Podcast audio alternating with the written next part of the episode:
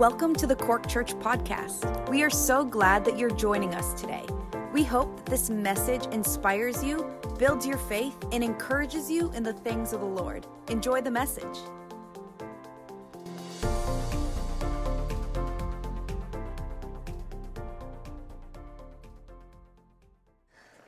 Good evening, everybody. It's really nice to be back in church and to see everybody again. It's been so long right? You can give a cheer if you've got one in you. Yeah, absolutely. It, it's, it's really something to be back, and, and I'm happy to, to be able to bring the word uh, today. I'm excited, and for everybody watching online, you're most welcome. God is working. God is working, even here in the church. We can sense His presence, we can sense His nearness. He's close, and I think about Psalm, I think it's 145, verse 18, that it talks about the Lord being near to those who call on Him in truth. And the body of Christ, that's you and that's me. We're in truth. Truth is a person. And so when you're in Christ and you call on the Lord, He's close. Amen. He's near to you. And I just want to, I just want to pray and get into the word. I don't want to spend too long introducing the message this evening. Uh, so let's just pray. And maybe you'll pray with me if you're watching online and maybe even in the auditorium, you'd lift your hands and let's, let's pray and let's get ready for the word of God. Lord, I thank you, Lord, for, for your word, Lord, and the power therein, Lord. I thank you for your spirit, Lord, that as it, it, it, your spirit is at work, Lord, in such a wonderful way in the day we are in, Lord God. And we stand in that, Lord. You're always at work. You're always at work for the good and the lives of those whom you've loved and called according to your purpose. It's true, God. And that's me. And that's, and that's every believer. That's everyone in Christ that we can rely on you and we can trust that your plan, God, is an unshakable, eternal reality that is bursting forth in every area of our lives. You're going to do everything you have promised you'll do. You're standing over your word to perform it, Lord. And so I thank you, Lord, that this word doesn't need my help to find its way into the hearts of the listeners, Lord. And Holy Spirit, I just pray that you would just come and help me, animate me. I'm a tired guy, Lord. I, I need you. I need you. I'm calling in weakness, knowing that your strength is made manifest in our weakness, Lord. Like Abraham said, I'm but dust and ash. And so, Lord, in that way, Lord, we come knowing that you're benevolent and kind and willing and you're a father who loves us and you have good things for us tonight, Lord. So would you lift every head? Would you fill every heart? And would you renew and refresh and refocus in Jesus' name. And most of all, get me out of the way, Lord, so we can see the gospel, so we can see the gospel, the grace of God, Lord, the love of God in the face of Jesus Christ. And we all said, Amen and Amen.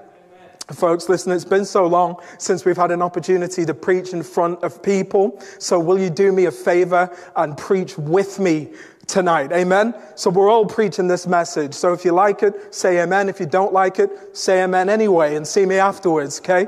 Will we just go like that? Listen, amen. I love it.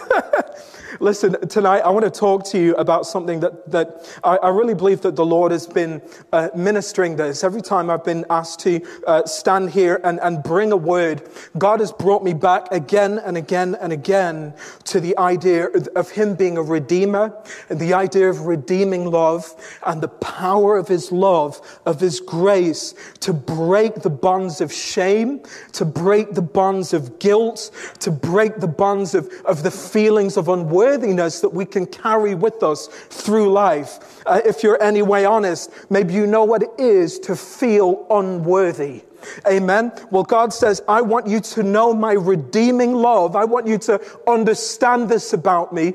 I am a redeemer. What does that mean? It means that I have bought you back from slavery. I have come down and I've paid with my blood to purchase you. You are my people. You belong to me and I have a plan for your life. Remember in the book of Acts, Paul says that Paul refers to the church of God, right? That he says in it's chapter 20, speaking to the Ephesian elders, he says it's the church of God that he purchased with his own blood.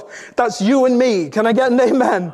purchased. You didn't have a name, now you have a name. Once you were destitute, far off, outside of, of, of the promises of the grace of God in the gospel. And then he came and he purchased you on the cross, and now you belong to him. Amen.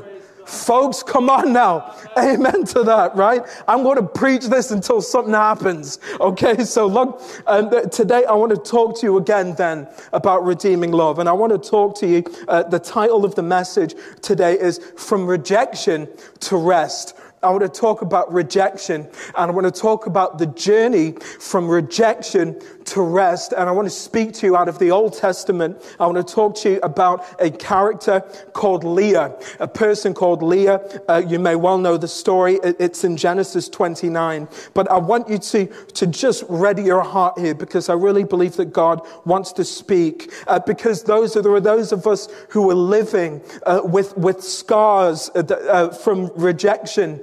Uh, there are those of us who know what it is to be abandoned.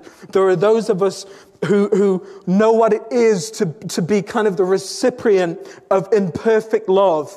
Do you know that imperfect people love imperfectly?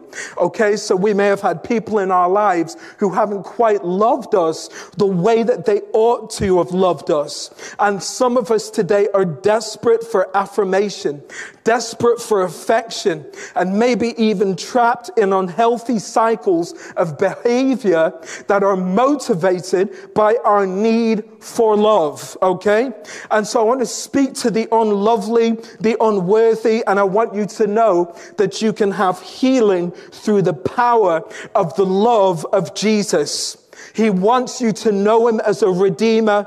He wants you to know that he's the lover of the broken, the unloved, the destitute. Jesus loves the ugly ducklings.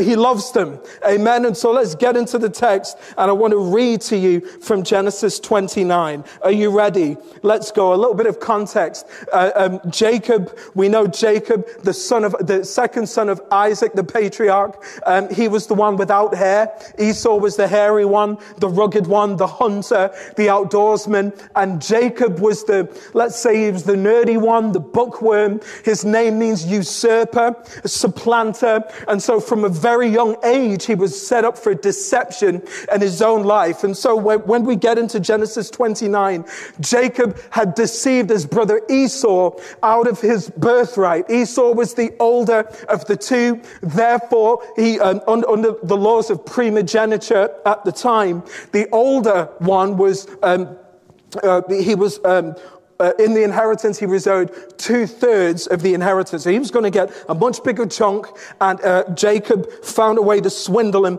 out of that. And then he ran. He ran for his life. He ran to, um, uh, he was told by Isaac, his father, run to the house of Bethuel, your mother's father. Now, his mother was uh, Rebecca, so he had to run to a place called Padan Aram for his life, away from Esau, who wanted to kill him. But there, said, I want you to not just find refuge, but a wife for yourself from your mother's brother's daughters, right? I'm amazed I got all that out, right? From your mother's brother's daughters. Now, his mother was Rebecca. Her brother's name was Laban. So although we tend to think that it was Laban's house, it was actually Bethuel's house. Laban lived there. And um, so uh, Isaac, uh, or Jacob ran and he got there in Genesis 29. And there at the well, at what would become Jacob's well, he meets Rachel, the younger of the two of Laban's daughters, and he falls in love straight away. So, folks, if you don't think there's anything like love at first sight, it's right here in Genesis 29. He saw Rachel, and he was hook, line, and sinker.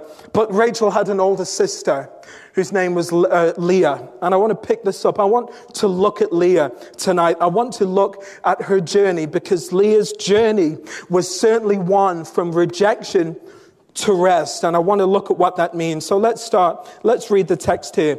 And I'm going to read um, from, um, I guess I'm going to read from 15 down to the end, okay? Then Laban said to Jacob, Because you are my kinsman, should you, serve, should you therefore serve me for nothing? Tell me, what shall your wages be? Now Laban had two daughters. The name of the older was Leah, and the name of the younger was Rachel.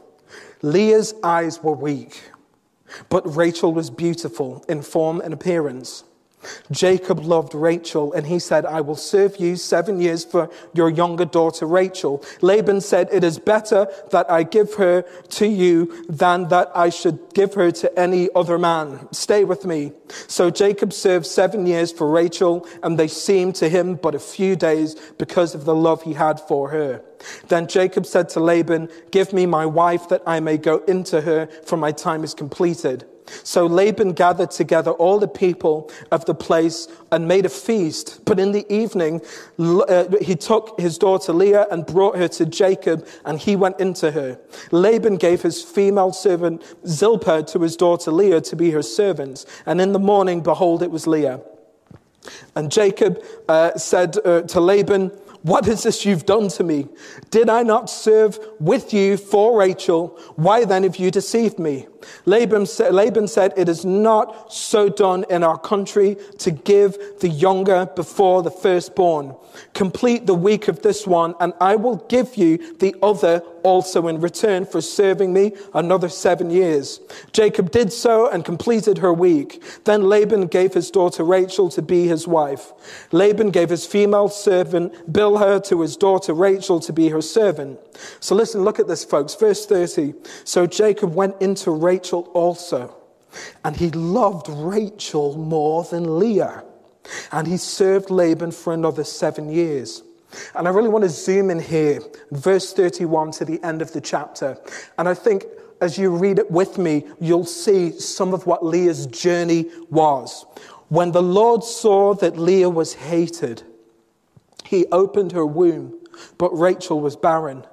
And Leah conceived and bore a son, and she called his name Reuben, for she said, Because the Lord has looked upon my affliction, for now my husband will love me.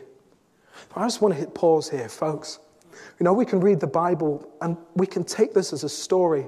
This is a real woman's experience to be so unloved in a marriage.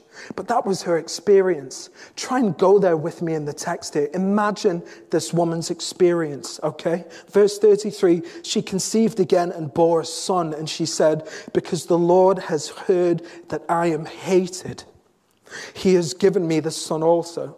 She called his name Simeon. And she conceived and bore a son and said, Now this time my husband will be attached to me because I've borne him three sons. Therefore, his name was called Levi. And she conceived again and bore a son and said, This time I will praise the Lord. Therefore, she called his name Judah, and she ceased bearing. Amen. Praise the Lord for his word. Tonight, I want to look at a broken heart, a breakthrough, and then, if we have time, I want to look at a garden and I want to look at a bride. Amen. So I'm going to try and get to all of that tonight, time permitting. So Genesis, I want to look at 15 verse 18. The Bible says that Leah had weak eyes. Now, in, in, in, in the language, in the original language, that actually means breakable or fragile. But really, when you read the text, it's quite clear what it means. So if, if Leah's eyes were weak in that she couldn't see far, in the context of the text, it would have said something like, Rachel has weak eyes, or excuse me, Leah has weak eyes, but Rachel can see really, really far.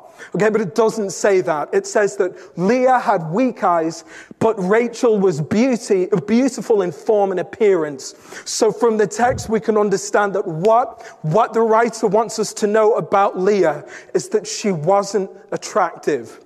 She wasn't a good looking woman. She was, she was the ugly duckling and, and uh, Rachel was the swan. Okay. So I want you to try and see that about her. She was unattractive. Uh, and the only way it seems from the text that she would ever be married was if her father would hoodwink Jacob. Now, now, I, I've tried not to paint too much of a picture here, but, but my heart breaks for Leah. I, I, my heart breaks for this woman, uh, the lot that she's been dealt, if you like. But I want you to know something. I want you to look at verse 31 here. The Bible says when Jesus saw that, when God saw, excuse me, that Leah was hated, he opened her womb. And folks, I want you to know something right now. Jesus is the lover of the unlovely. I want you to catch that. There is a grace that God began to show Leah when he saw that she wasn't loved. And I want to explore this, the grace and the kindness of the Lord to Leah. When he saw she was hated, he opened her womb. And folks, Leah is a picture of the, of the church, first of all, but also the Christian in the gospel, the unlovable one. When Jacob failed to love Leah, God loved Leah, fought for her, opened her womb, blessed her with children. He was her consolation when the love of Jacob was not forthcoming. When Jacob didn't love her, Jesus loved her. When Jacob couldn't love her the way or value her the way she ought to have been valued as, a, as God's creation, as a redeemed being, God himself loved her. He was her consolation. And this, folks, is a picture of redeeming love. This is what redeeming love is. When the world cast us out, He loved us. He brought us in. The cross of Jesus Christ is God's I want you. I choose you. It is the moment where He said, I'm choosing you in spite of the ugliness, brokenness, and rebellion of sin. I am joining myself to you. I'm joining myself to you. I'm accepted. We are accepted in a moment of time. At salvation, acceptance, we become God's, He becomes ours, yet we spend a lifetime accepting His acceptance. We spend a lifetime accepting His acceptance of us. And look at this. I want to look at verse 32 to 35. I want to look at this woman. She begins to give Jacob children. She begins to give, to give birth to sons. At the time, that was the pinnacle of womanhood. If you could give uh, your husband a son, you were fulfilling every wifely duty you could possible. It was the pinnacle of womanhood at the time. And yet you can see, I mean, folks, we've heard this, we've heard the saying, there's, there, there's something in a name. Have you ever heard that saying? Well, I tell you what, if you don't read verses 31 through to the end of the chapter and see this woman's journey through the names of her children, it starts, her first son's name is Reuben. And what's interesting about Reuben is when you look at the original language, the word Reuben, it, it's derived from the idea of sight or seeing seeing. And then the next is Simeon. And the Simeon actually comes from the idea of hearing. That's what these names mean. And so she's, she's living for, she's literally naming these sons, putting her heart on her sleeve, naming these sons, marking, benchmarking, bookmarking her emotional journey. Literally. The next is Levi, needing, it's the sense that she needs attachment and it's literally, it's literally a journey. Maybe now he will see me. Maybe now he will hear me. Maybe now he will attach himself to me. But folks, that son, that son Judah, something changed between Levi and Judah. She went from that to this time, I will praise.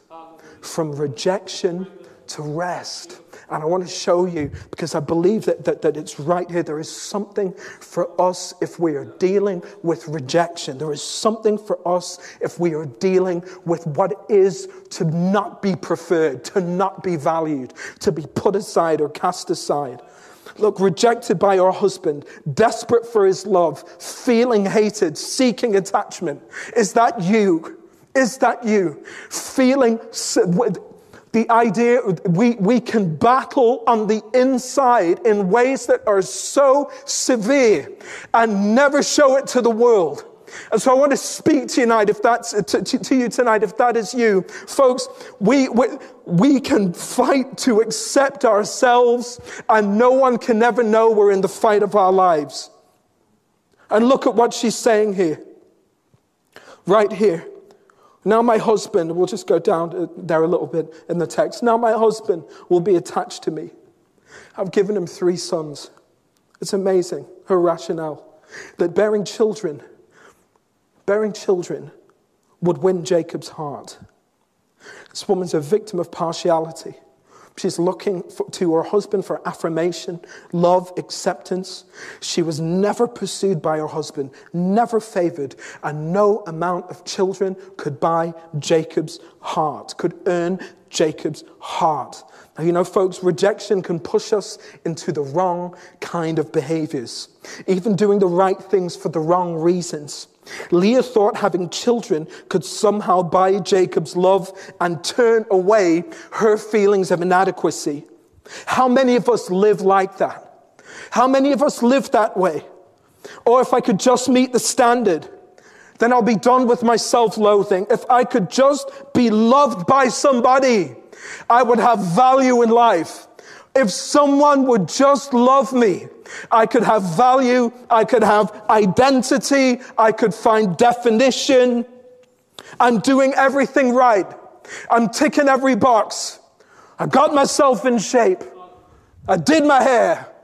I, I, I did Joe Wicks. Me and my wife are doing Joe Wicks. Have you noticed? I did everything, everything to be accepted. Yet I, I never seem to feel enough. Listen, folks, I want you to hear me on this. No person has the power to fully affirm you. No person. No person can give you a sense of value or worth. Leah put a weight on Jacob he could never carry. The burden of, of, her identity. And when I say identity, I mean a stable sense of worth and purpose. Jacob, you have to tell me who I am. You have to tell me where I'm going. She made him a functional savior. It can only come from Jesus. It can only come from Christ. And this is where I want to go tonight. It can only come from the Lord. We can be so scarred by people's rejection of us, yet the Lord wants to give us all the value, all the security, all the identity, all the purpose, all the direction, all the validity we will ever, ever need. He alone can tell you what you're worth because He is the one who paid for you. He can tell you what you're worth because he flit the bill at Calvary. He knows the cost. He paid the amount. He paid the price. And yet, in the emotional fallout of Jacob's rejection, and in the pursuit of his love, there was a growing reality in Leah's life. And it's right there in the passage. Look closely. Verse 6, or excuse me, verse 32. Leah conceived and bore a son. She called his name Reuben. For she reasoned, for she said, The Lord has looked upon my affliction. My husband hasn't seen me, but the Lord has seen me in my affliction. And that word means misery or depression. The Lord has seen me in my depression. The Lord has seen me in my misery. And then here again, the Lord, verse 33, the Lord has heard that I'm hated and given me a son. So while Jacob had neither seen or heard Leah, the re- growing reality in Leah's life, the love and grace of Jesus.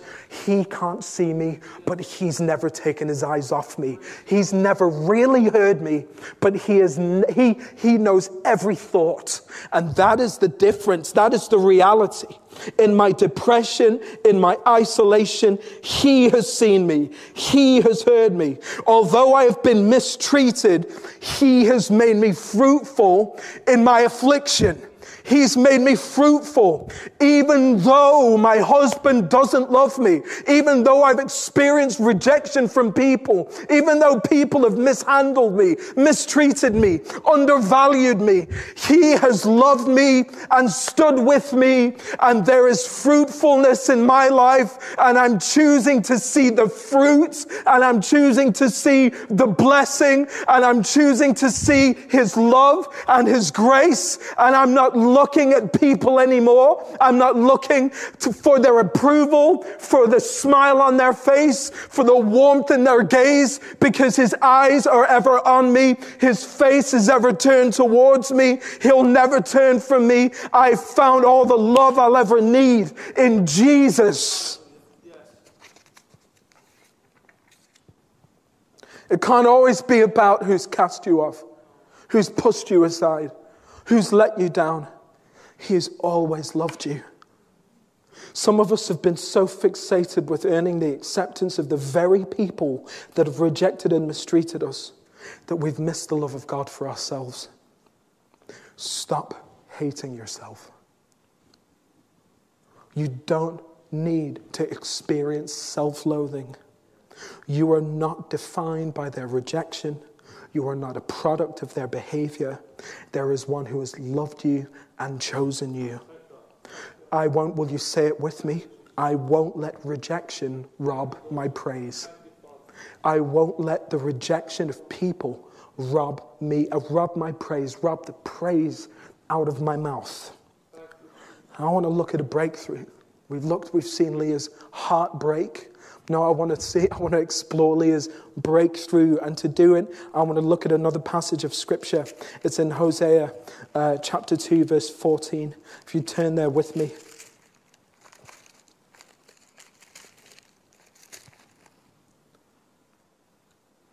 This is God speaking to Israel. Israel, his bride, if you like. His bride, his bride who'd become wayward.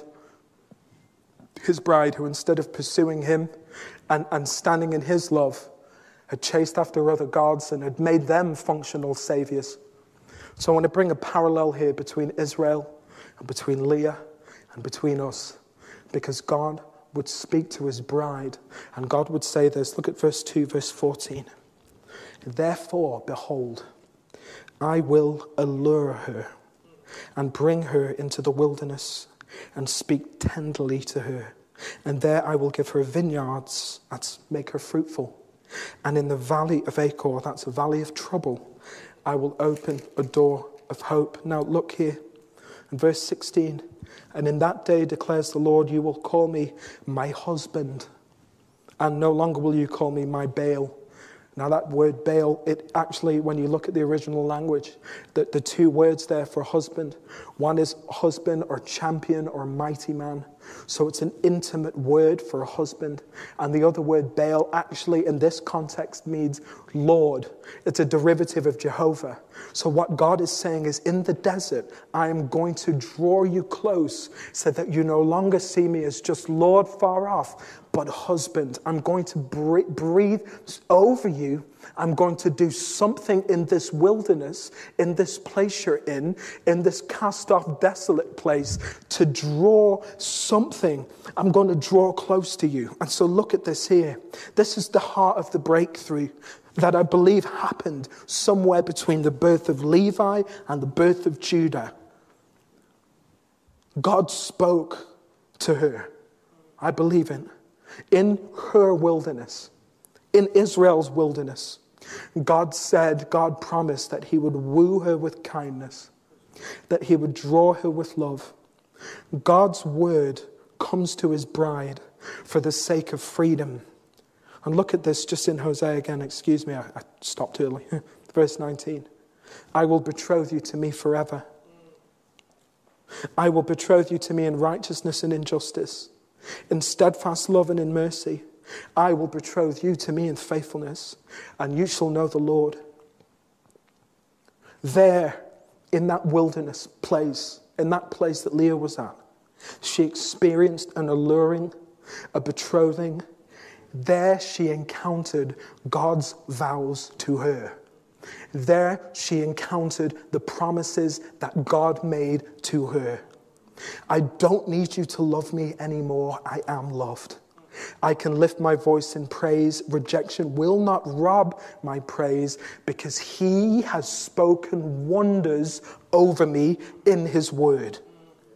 There, she forsook Jacob as her Baal, as her, as her functional savior, and the Lord became a husband to her.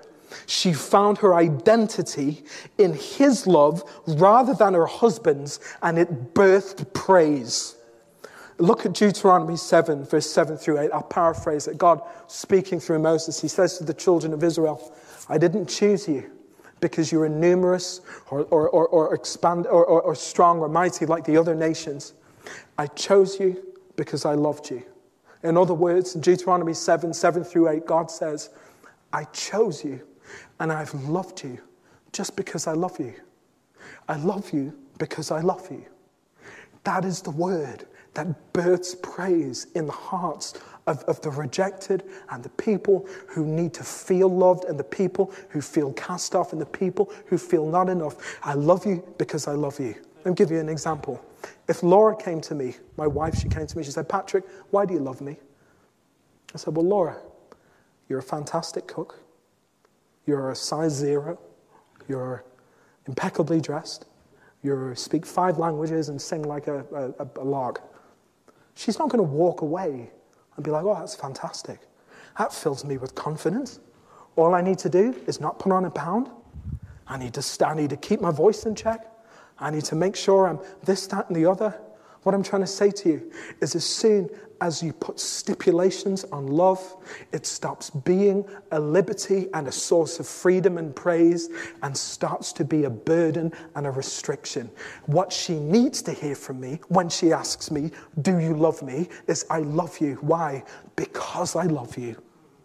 So it's coming from me. It's got nothing to do with you. I love you because I am love. And this is what God would say to you and me. I love you because I love you. And see, folks, his pursuit of us, our union with him, it will not stay just head knowledge, just something in a Bible that you feel detached from. God, what I'm trying to say here, what I believe the Holy Spirit would say to you, is He's doing something through His Word in your life. And it happens in the wilderness. That's where it happens. It's not going to stay head knowledge, it's going to touch the deepest areas of our lives. I love you because I love you. That message, the message of the gospel, the grace of God is on that journey in your life. I love you because I love you. It's not a sentiment, it's more than a feeling, to quote the song. It's going into the deepest places of our life. We will be fully persuaded. God's word will break through in us. In the wilderness of your experience, his word is at work to conform, comfort and transform. There he promises, there his promises lay hold of you. It's His word that lays hold of you. It's not your ability to apprehend the promises, it's their ability to apprehend you. That's the truth. There His word begins to take hold of you. There, his word begins to do battle with what rejection has destroyed and scarred over. His love comes to do battle and to redeem what has become scorched earth emotional scorched earth. He comes to plant vineyards where rejection has scorched and salted the earth. He comes to make it a lush valley. That's what he does. That's who he is. That is who our God is. There is nothing beyond him. There is nothing too hard for him. There is no emotional scar too deep for his loving kindness to not come and confront and heal. At, at some point, she stopped trying to earn her husband's acceptance and simply began to praise. Her situation didn't change, but her perspective did. She began to recognize who truly loved her, cherished her, desired her, pursued her, graced her with children. She had a song, Judah, the fourth child. Look at this. When she started praising, for that season, she stopped bearing children. In other words, she stopped trying to earn the love of Jacob. She ceased to strive. Jesus is the husband to the rejected. He loves us just because he loves us. This brings an end to striving. Let me read you a passage from Isaiah 54, and then we're going to turn to the Isaiah 55.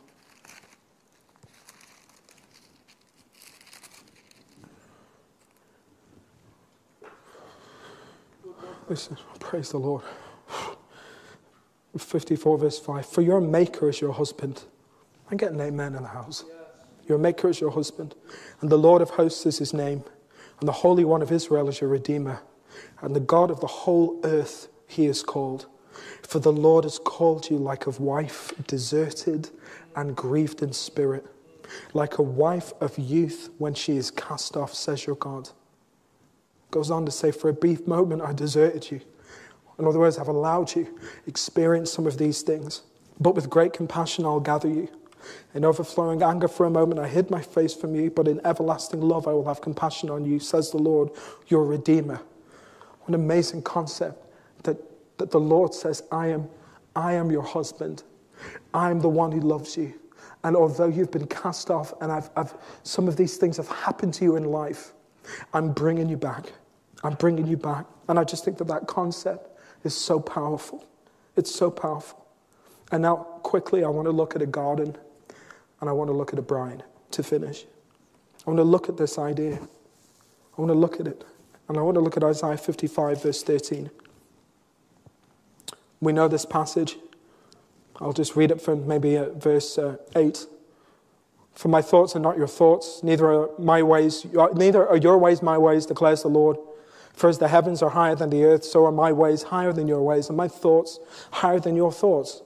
For as the rain and the snow come down from heaven and do not return there, but water the earth, making it burst forth and sprout, giving seed to the sower and bread for the eater, so shall my word be that goes out from my mouth. It will not return to me empty, but it will accomplish all that I would purpose, and it will succeed for the thing in which I sent it.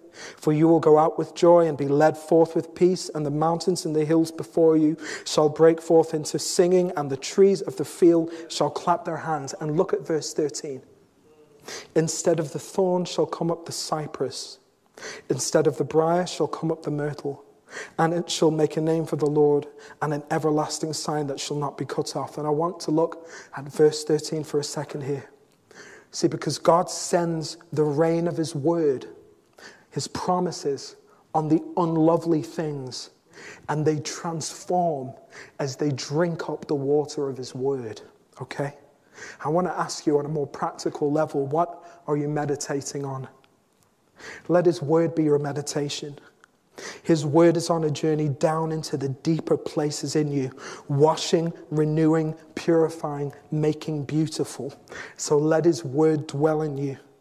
And folks, it's not a matter of feelings, but time. It will do its work, it will transform you. And look, here it gives two, four, I suppose, different types of vegetation. In the Old English, it talks about a thorn to a fir tree, okay? And that thorn, when you look at the original language, it means thorniness. So maybe your experiences have made you thorny. You're a little bit prickly, amen? Well, the scriptures say that that transformation, his word can make you a fir tree. And what I love about the fir tree is when you look at that in the original language, it means nobility. So he can take you from thorniness to nobility. His word can do that work in your life. And here, how about this? The briar to the myrtle. When you look at that in the original languages, that briar, it means stinging. So maybe you've got a stinging personality. Maybe, maybe people need to you know, maybe you're not a morning person. I don't know what it is, right? But what I love here is when it talks about the myrtle, the myrtle is a picture of healing. Isn't that wonderful? So maybe you've been stinging people with your mouth. Maybe you got it. Maybe, maybe you're quick off the mark that way. Well, when his word is finished, you'll speak healing. Yeah. Instead of stinging, you'll speak healing. Isn't that wonderful? Isn't that wonderful? All the scars, all the things that can come through rejection, through hurt, the Word of God, once it is finished, it's going to turn back the ugliness of rejection and make what's thorny a fruitful vine. His Word will become a greater reality than the sum of your feelings and your past experiences. You will accept His acceptance of you. And all that's left then is to praise. There's no need to labor. The work is done. I am loved, and He's doing His work. And I just want to end with one last picture because I think it's a, it's a beautiful picture, and it's from the book of Ephesians. It's only one or two verses. It's an amazing picture. If you'll bear with me. We know this part. Verse 25 Husbands, love your wives as Christ loved the church and gave himself up for her, that he might sanctify her, having cleansed her by the washing of the water with the word, so that he might present the church to himself in splendor, without spot or wrinkle or any such thing, that she might be holy, without blemish, right? I want you to get this picture here. A bride being beautified on her wedding day. I am four years married to just the most wonderful woman. Um, on, on, on Friday, we're four years married. I didn't get to see my wife being beautified.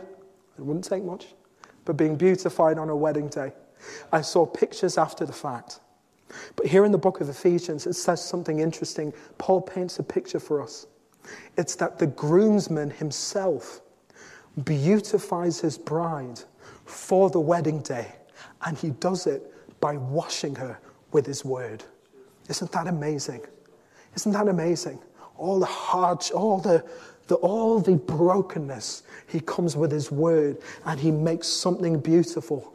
And then he, I don't know, maybe he walks us, maybe he walks us down the aisle and then turns around and acts surprised. I don't know. We'll see on that day.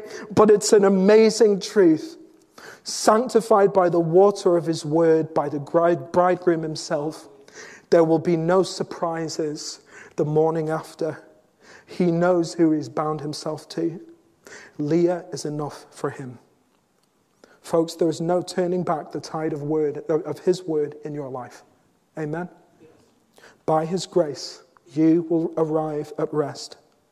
He's joined himself to us. His word will get a hold of the deepest parts of us. I will be healed. I will be clean. I will be beautiful in Him. I will find my lot in Him, not in people. I am being emancipated by the Word of God from the rejection and the experiences that I have experienced, and I will be rooted and grounded in love, and I will be presented on that day as perfect because the Word that He sent forth will do its work in my life. In Jesus' name. In Jesus' name. Somebody out there can get an amen. amen. We pray together. Amen. Pastor Nick, would you, would you, would you come and, and pray? Um, God bless you, church, and everybody watching online. Uh, stay encouraged and come in and see us Sunday morning. Come on. Yes, come yes. and see us. Amen. Yes, amen. Thank you, Lord. Hallelujah. Stand, just stand with me as we go to pray tonight. I'm, I'm, I'm so blessed by that word tonight. I'm genuinely, genuinely touched in my soul. And to think that all the the thoughts that we have about ourselves, I know the thoughts I have about myself that you condemn yourself with, and and then He speaks His word over you and that cleans you. He says, it's not even just putting water over. His word is the water. What He says about you is the water. What He says about you is the cleaning agent. You are clean because the words I speak. So when you think about it, it's not that he's doing Harry Potter. It's not that he's doing magic or putting on some strange water over the heaven and open up the skies. He's saying, I love you, and that is going to wash you. I speak over you my heart, my love, my sustaining, steadfast, enduring love for you and for me. And if you can only receive that wherever you are tonight, just let it refresh your soul and find your identity and your place, a validation there. Don't be looking to other people to validate you because they will one day, tomorrow they won't because you won't reach the standard. But we thank you, Jesus, tonight. Would you just raise your hands just to say to the Lord tonight, I love you, Jesus. I love you, Lord Jesus. I love you, Lord Jesus. Come on, just say, I love you, Lord. I love you, Jesus. Hallelujah. I love you, Jesus. I love you, Jesus. Hallelujah, Lord. Praise your holy name, Lord. Praise your holy name, Lord. Thank you so much, Father. Lord, there is people who are watching tonight, people in house here tonight, Lord. And this has been a word, Lord, uh, like the dew, Lord, uh, Lord, on the weary soul, oh God, on the on the grass, Lord, of a dry area, Lord God, the water that waters the hardened hearts and hardened lives, Lord. The fallow, areas, the tough areas, Lord. This has just been, Lord, this has just been a water to our souls tonight, Lord, to hear how much you love, Lord. No more do we doubt you, Lord. And Lord, we just want to say tonight we receive that love, Lord. And we let we want that love to just do its transforming power in our hearts, Lord, so that we would become the cedar, oh God. Lord, we would become, Lord Jesus, the, the, the thorns and the briars would be gone, Lord God. Lord, the, the, the, fight, Lord, that we try to validate ourselves with, Lord, the, the, the, anger, Lord, the, the, the, Lord Jesus, the, the mood, Lord God, whatever it may be, Lord, that we arm ourselves to defend ourselves with, Lord. And Lord, that would be disarmed now because we don't need to be, we don't need to defend ourselves. We're defended tonight, oh God. We're accepted, we're loved, oh God. We're brought in. And you are our, our Father. You are our husband. You are our defender. You are our strength, Lord. We love you tonight, Lord. Thank you. Thank you for saving me, Jesus. Just thank you, Lord, for washing me, Lord. Thank you for accepting me. Hallelujah. Christians, I just thank the Lord. Thank Him that His hand is so steadfastly upon you. And Father, as we just say good night to one another tonight, Lord, we just thank you for your presence amongst us, Lord, for being here, Lord. That your grace would uphold us, Lord. That this word would not evaporate, Lord, in the in the with the with the morning sun, Lord God. It will stay in our hearts, oh God. Lord, Lord, even as we sleep tonight, Lord, we would have a, a revelation, Lord, even as I was saying before the word, oh God, to have that fresh revelation of your nearness, your presence, your love, Lord, that has never changed, not even for a second, God. Grant us that tonight, oh God, in the midst of our busyness, in the midst of our failures, in the midst of other people's failures, in the midst of all the traumas, Lord, that we would have that oasis. And Lord, we would, we would guard it, oh God. We would enjoy it, Lord. We would be the first to partake of all the rewards, Lord God, that you, and all the delights, Lord, that you have released and given to us in the person and the Son of your love, our precious Lord and Savior. We bless you. We thank you in Jesus' marvelous name, Lord. Amen. Praise you, Jesus. Hallelujah. Thank you for tuning in with us today. Make sure to follow us on Facebook and Instagram at Cork Church. Also, make sure to like and subscribe to our YouTube channel. If you have any questions, you can email us info at corkchurch.com or just check out our website. It's www.corkchurch.com. Again, thank you for tuning in, and we will see you next time.